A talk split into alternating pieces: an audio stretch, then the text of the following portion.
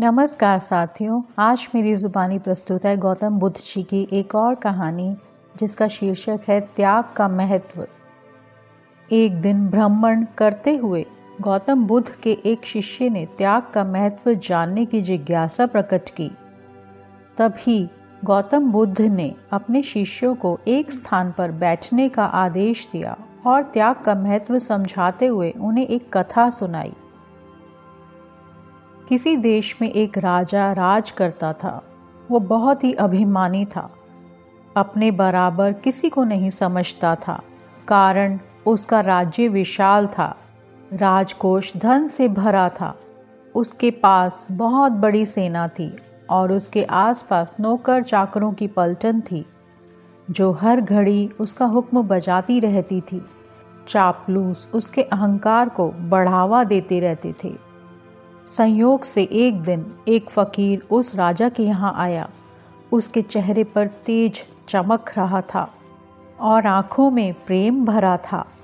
उसने राजा की ओर देखा और उसकी भाव भंगिमा से क्षण भर में ताड़ लिया कि राजा धन, दौलत और सत्ता के मद में चूर है।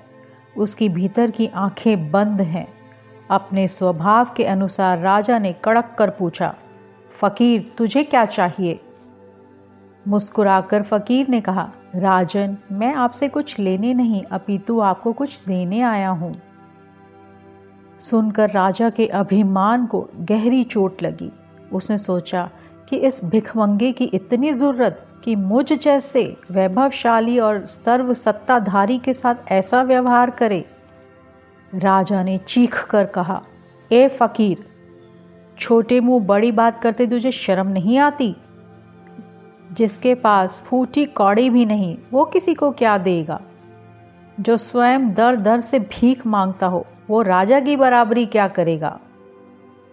फकीर राजा की गर्वोक्ति सुनकर हंसता हुआ बोला आप ठीक कहते हैं महाराज, आपके पास बहुत कुछ है जो मेरे पास नहीं है।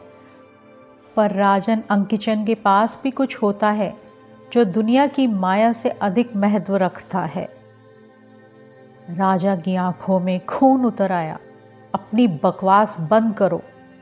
जैसे किसी रोगी से बात कर रहा हो, फकीर ने कहा, राजन, बिना त्याग के भोग बेस्वाद है।